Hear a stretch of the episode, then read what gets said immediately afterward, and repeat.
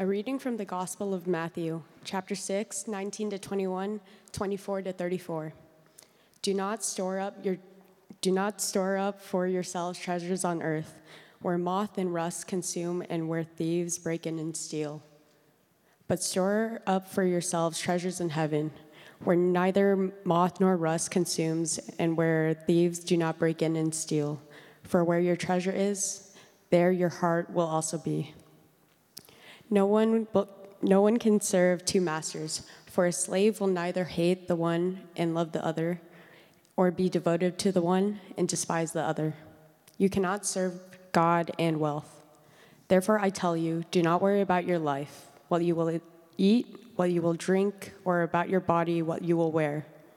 Is not life more than food, and the body more than clothing? Look at the birds of the air. They neither sow nor reap nor gather into barns, and yet your heavenly Father feeds them. Are you not more of value than they? And can any of you, can any of you, by worrying, add a single hour to your lifespan? And why do you worry about clothing? Consider the lilies of the field, how they grow. They neither toil nor spin.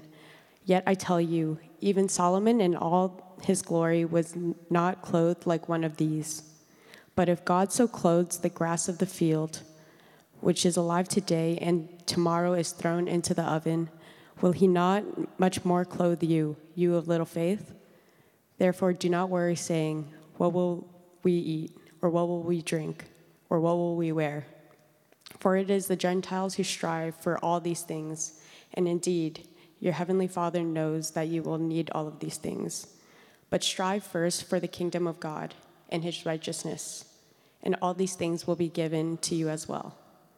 So do not worry about tomorrow, for tomorrow will bring worries of its own. Today's trouble is enough for today. The word of the Lord.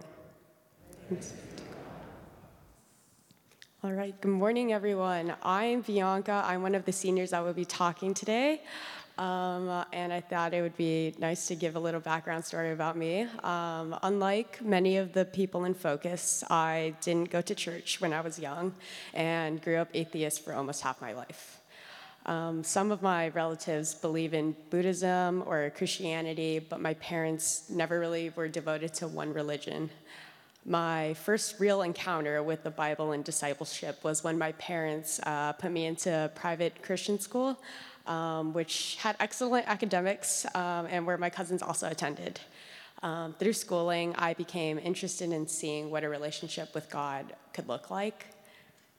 When I was in high school, my mom actually fell into depression and had a brain aneurysm. Um, but thankfully, she is better now. Uh, but during this period, I was homeschooled and I trained six hours every day in hopes of one day qualifying for the Olympics for badminton. I was away, for home, uh, away from home for half the week because I trained an hour away. I was young and I didn't understand the severity of the situation, so I sought God for comfort, strength, and most importantly, hope. I remember I prayed every single night um, before I fell asleep and before every tournament game. Um, it was at this point where I had a moment of realization that I, I believe in God um, at the end of high school, I tore my ACL, uh, which put an end to my pro badminton career. But I knew that I wanted to continue being active in the badminton campus here, or badminton club here on the Berkeley campus. Um, I also realized I wanted to join a Christian fellowship to explore my faith more. I briefly attended a different church fellowship uh, during my freshman year, but felt judged of my interests outside of the church group. I think some people find God or feel their connection with God to be strongest through different activities. So for me, um, I found God in badminton, but for others, it could be through music, art, or something else. I felt that badminton, uh, they, or I felt that they found that uh, badminton was pulling me away from God rather than a way to live out my love for God. So I started to question my relationship with God comparing myself to others. I was always contemplating, am I Christian enough? Um, in the words of Matthew 6 24, was I serving two masters? my imposter syndrome became so overwhelming that I realized that I needed to find a new church. And I luckily stumbled upon First Pres and Focus, and I got to meet amazing people like Libby and Josh, um, who made me feel welcome after a year long crisis of faith. I've met so many amazing people from various backgrounds and different personalities that I honestly wasn't used to. Um, but uh, there was something Kathy said that still really stuck to me today. Um, the more people you get to know, the more you'll understand who God is. Um, in focus, I didn't feel like I was serving two masters, but rather my love for badminton helped me love God more, and my friends here affirmed me of that. In, in focus, I felt the passage was seek, for, seek first for the kingdom of God, and all of these things will be added as well. And it's true. God has added so much more to my life, and I have been able to find great joy and love in this wonderful community every single day. Thank you for being my home for the past three years. Please be seated. it, it was in the script, and so, you know, I gotta say it. Thank you all so much for having us on this University Sunday. In the past, most conversations I've held with people older than myself have ended with something along the lines of, I'll see you soon, or hope you have a nice week. For the past couple of months, however, an alarming number of conversations have ended with, wow, I can't believe it's already been four years. And to their credit, even I can't believe it has been four years.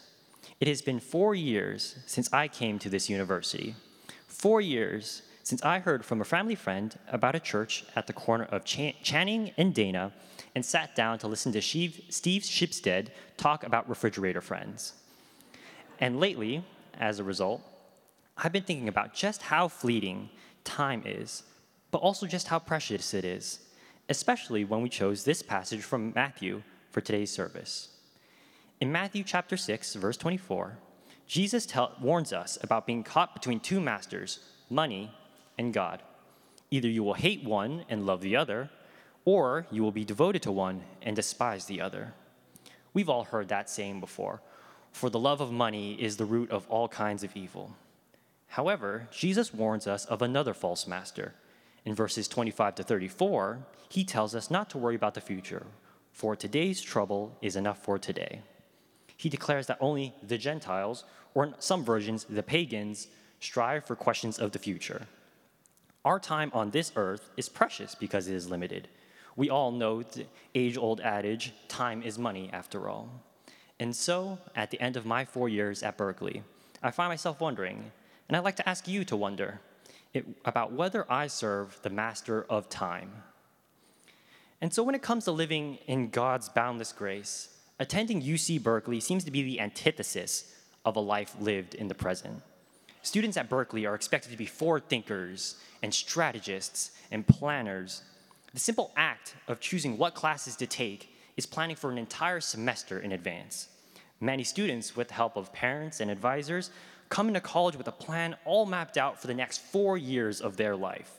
If you took out a student loan, you're planning over 20 years in advance. Coming to college to get a degree is planning for a career that could last you the rest of your life. And Jesus doesn't want us to even think about tomorrow. And so we come to a crossroads between our faith in our God and the necessity of caring about our earthly present. It is said, Do not worry. But with all due respect, Lord Jesus, telling me not to worry is not going to make me stop worrying. With graduation next week signaling the end of my college career, there's no way I can stop worrying. For the first time since kindergarten, I don't know what my next step is. I've got my whole life ahead of me. And you know what? Not knowing is okay, because Jesus said that it's okay. I may not have found any answers in my short 22 years of experience, so I'll instead charge all of you with a question Are you devoting your time to God? Is the question you're do is the work you're doing benefiting the now or the later? Are you living in the present or are you just avoiding the future? Are you present with your present work that has been given and cared for? by God. I'd like to end by thanking each and every one of you for the time spent in this church and the ways that you all have opened up to embrace college students from the little campus about three blocks north of here. Thank you all for a wonderful four years. Go Bears. Thank you, Bianca and Josh. Friends, this Easter season, we here at First Press are following the footsteps that Jesus' disciples took after his triumphant resurrection. Scripture tells us that from the empty tomb, those who knew Jesus and loved him went out into the world to share what they had seen and had witnessed about this man, this God. And with each generation that followed, people of faith have been doing the exact same thing. How do we know this? Just look around. 2,000 years later, and here we are, a community of believers comprised of people of every age and place and background, all proclaiming the same truth that Jesus Christ is the Son of God, and that God is love. Which means that all of us, despite and in light of our differences, are bound together not by circumstance or tradition or even belief, but love. That is, after all, why each of us are here. Someone who loves us told us about God. Someone who cares for us embodied the compassion of Jesus Christ. Someone who we trust showed us that hope in the face of hardship is not proof of ignorance, but evidence of faith, which means that none of us got here on our own, and none of us remain here on our own. As the psalmist says, one generation shall laud your works to another and shall declare your mighty acts. Together we shall celebrate the memory of your abundant goodness and shall sing aloud of your righteousness. And today we have gathered to do just that. Two weeks ago, we were inspired by the future leaders of our church for Seminarian Sunday. Last week, we were blessed to hear from Pastor Emeritus Earl Palmer and to honor those who have served this church over the years on Heritage Sunday. And today we get to be led in worship by members of our college ministry, and particularly our graduating seniors on this University Sunday. One of the things I heard a lot when I first arrived here was that we, First Presbyterian Church of Berkeley, are a university church. Now, what exactly does that mean? Now, on the one hand, it means that we are but a stone's throw away from an institution full of people pursuing the highest heights of higher education. Some of the greatest thinkers and scholars and innovators in the world, shaping and challenging every field of thought. What a gift that is. But it also means that we are but a stone's throw away from an institution full of people in the midst of some of the most intense years of their entire lives. Those for whom going to college means leaving their homes and their families in order to secure for themselves a bright and a promising future. What a ministry opportunity that is. For those of us who were privileged enough to attend any college, you probably remember that those years could be easily defined as the best of times and the worst of times. Now imagine going through all of that in the midst of a global pandemic. Exactly. For our graduating seniors, they were in the middle of their sophomore year when the pandemic caused the entire world to come to a screeching halt. And while many of them left the campus during this time, that doesn't mean that college stopped. Classes continued, tests were taken, and the hustle persisted. Seen in that light, our passage for today, a timeless and beloved scripture, comes alive in a new way, a passage that was handpicked by our seniors. Yes, within its verses lies wisdom for us all, regardless of our age and stage in life. It is a passage I need to hear and be reminded of constantly. But again, seen through the lens of our university students, students who are card carrying members of the least religious generation in history, I believe that Matthew 6 is even more rich and relevant for us, regardless of our birth year or educational background. And so, with that, I want to use my remaining time to address the graduating seniors who are with us in person or online. And those graduating seniors, we at First Pres call our neighbors. So here we go. Right in here. To the class of 2022. How did you do it?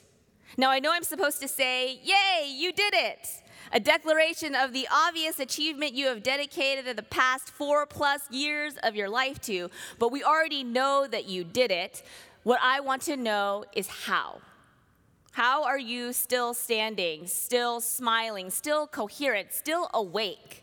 More importantly, how are you still in the church, still worshiping, still serving, still proclaiming a God, a Savior that says absolutely ridiculous things like, do not worry about tomorrow? I imagine that's kind of like saying to you, do not breathe, or do not look at your phone for the rest of the day. Or do not concern yourselves with the one thing everyone else around you is obsessing over. Or, you know, do not think your thoughts. I get it. As Josh so rightly noted, don't worry doesn't make worrying go away. But I think Jesus knew that as well. You see, right before he paints that pretty little picture of the, the birds of the air and the lilies of the field, he clearly states, as Bianca noted, that you cannot serve two masters. You cannot place your eggs in two baskets. You cannot put your faith in the things of this world and our God in heaven. Why? Because they are at odds with one another. Now, one master, the master of the world, makes promises that actually make logical sense if you do this, then you will get this. If you will work, if you work hard, then you will get what you want. If you are smart, then you will make a difference. Or to put it in the blunt terms of scripture, if you have money and wealth and success, then you will be happy and healthy and secure. This master will tempt you with certainty. But as you have seen in the past four years and throughout your entire lives, nothing is certain. Then there is the other master, the one who speaks in this passage. Now, this master doesn't promise the best job or the perfect partner or the biggest house on the block. He doesn't peddle in awards and accolades or even degrees. He says crazy things like, Blessed are the poor in spirit, the meek and the merciful. Pray for your enemies. Forget earthly treasures. Do unto others as you would have them do unto you. And above all, love the Lord your God with all your heart. Rejoice Rejoice in the Lord, rest in the Lord, trust in the Lord. Why? Because the Lord your God loves you more than all the masters of this world. And there is nothing you can do to earn or lose that love. It is already yours. So, in light of that, again, we come back to those three little words do not worry. Now, I know you are used to being spoken to in directives. That is, after all, the language of the masters of this world. If you do this, then you will get that. But the language of this master, the language of Jesus Christ, is one of invitation. Do this so you can receive that. Do not worry about tomorrow so that you can focus on today. Do not look over there so you can look right here. Do not be concerned about building a life of security so that you can invest in a life of love. Do not be consumed with what you can earn so that you can be in a place to give. Do not be slave to the masters of this world so that you can live into your identity as a child of God. Do not worry about your life so that you may actually live your life and live it to the fullest. And so, my dear graduates, yes, you did it. You survived and you thrived. You hustled and you worked. And through it all, yes, you even walked with God. But never forget the most important truth of all that wherever you go, whatever you do, that God is walking and will always walk with you. Amen.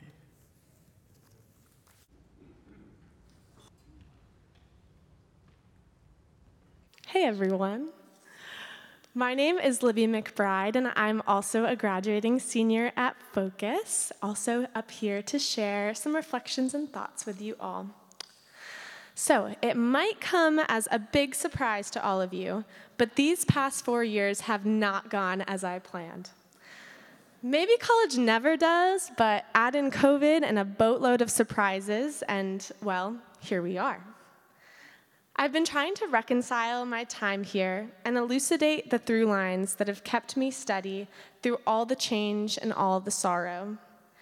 As I've spent the last four years here at First Pres as an active member of Focus, it's been really difficult to watch Focus dwindle.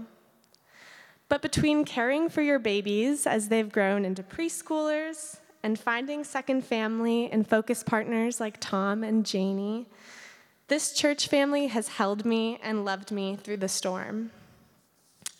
I lived in the 242 house for two years, from 2019 to 2021. During my sophomore year, the house was truly a home. I loved ho- hosting Focus in the 242 house living room each Wednesday night. We'd welcome in our fellow classmates and crowd together in the living room.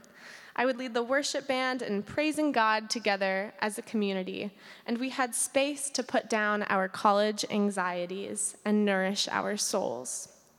Flash forward to my junior year, and on these same Wednesday nights, my housemates and I would log into our laptops in that very same living room and hope other students might join our Zoom. Sitting alone in that living room during the pandemic was painful I would think back to the nights we had in that room as a community, and it felt like those memories were ghosts. I had a hard time accepting this massive change, and I still do, as I'm sure many of us do. I've spent so many so much of my time, like probably most of you, pondering hypotheticals, spending so much time thinking about the what ifs. What would college have looked like if? Who are the people I would have met if? What would focus have looked like if, and what traditions might have lived on if. Yet one afternoon, as I sat there in the 242 house living room, reminiscing of days past, a thought came to me. Do not dwell in the what if, but rest in the what is. As Josh and Charlene pointed out, it's natural for us to worry, and it's really hard to expect ourselves not to and it can be really hard to be content in the present. Jesus tries to placate these worries and anxieties, reminding us do not worry about tomorrow, for tomorrow will bring worries of its own. Today's trouble is enough for today. And let me tell you, it is. So, telling us not to worry, I don't really know exactly how we can do that. And I don't know what that means for me, for you, for Focus, for any of us. I do know that God tells us God will feed us, will clothe us just as God does the birds in the air and the lilies and the grass of the field. We come together as a community to remind each other of this, even when it may not feel true.